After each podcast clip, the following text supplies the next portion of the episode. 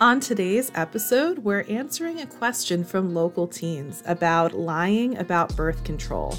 This is Jessica Scoltetti. I'm an outreach and prevention manager at Safe and Sound Somerset.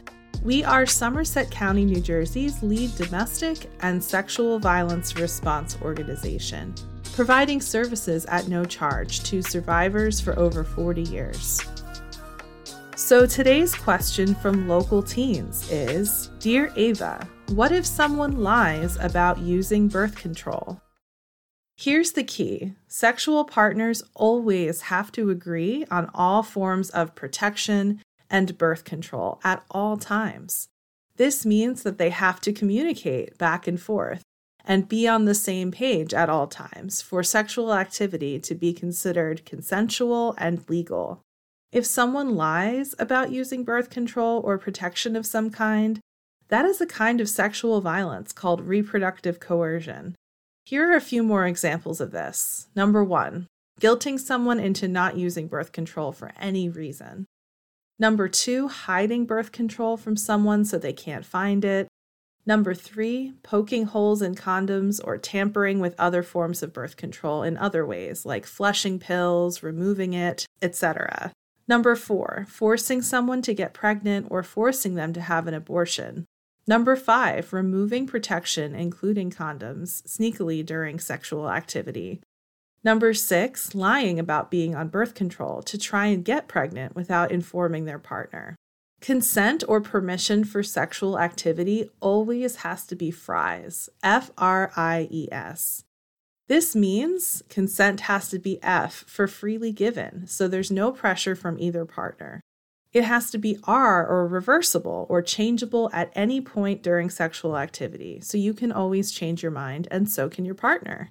Consent has to be I for informed, which means that everyone knows what they're agreeing to and that there are no tricks. E is for everyone agrees, and S is for specific. This means that consent is ongoing. Partners only agree to one thing at a time. So, if someone lies about using or not using birth control, their partner isn't informed and hasn't been given the chance to change their mind. Plus, there's a chance that everyone wouldn't agree anymore because one person lied. Birth control isn't just about pregnancy for people who can get pregnant. Some kinds of birth control also provide protection from STIs or sexually transmitted infections, or you might have heard the word sexually transmitted diseases or STDs. We also want to emphasize that removing protection, including condoms, sneakily during sex, is sexual assault and it is not okay. TV shows and movies sometimes show this happening, but not always the real life effects of this action on the survivor of violence. If someone sneakily removes birth control, it could result in pregnancy, the spread of an STD, emotional trauma, and mistrust of the partner and future sexual partners. If you are trying to protect from pregnancy or STDs and your partner has lied to you or tricked you, pharmacies or places like Planned Parenthood clinics can talk to you about options like the Plan B or emergency contraception pill, or prophylaxis pills that prevent some infections. In New Jersey, there are no longer any restrictions for the Plan B pill for age, and some health insurances actually cover the cost. You can also get tested for sexually transmitted infections. Check with the pharmacy or Planned Parenthood or your doctor to find out more.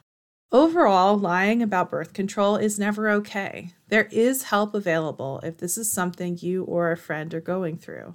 You can reach out for supportive listening or counseling after sexual assault. If it's five days afterwards and you are at least 13 years old, you can activate the free sexual assault response team in New Jersey by calling 866 685 1122. You get to choose if you would like to work with any or all of the three service providers. There is an advocate or person who supports you, law enforcement, and or a forensic nurse examiner. Remember, lying about birth control is a form of sexual violence and it violates the other person's bodily freedom and choices. To speak with an expert about relationship or sexual violence, call or text the Safe and Sound Somerset 24 7 confidential helpline. at 866 685 1122 for supportive listening, information, and safety planning. Want to ask Ava a question? Visit our website at www.safe-sound.org slash ask-ava. Thank you for listening today. Join us next time here on Ask Ava.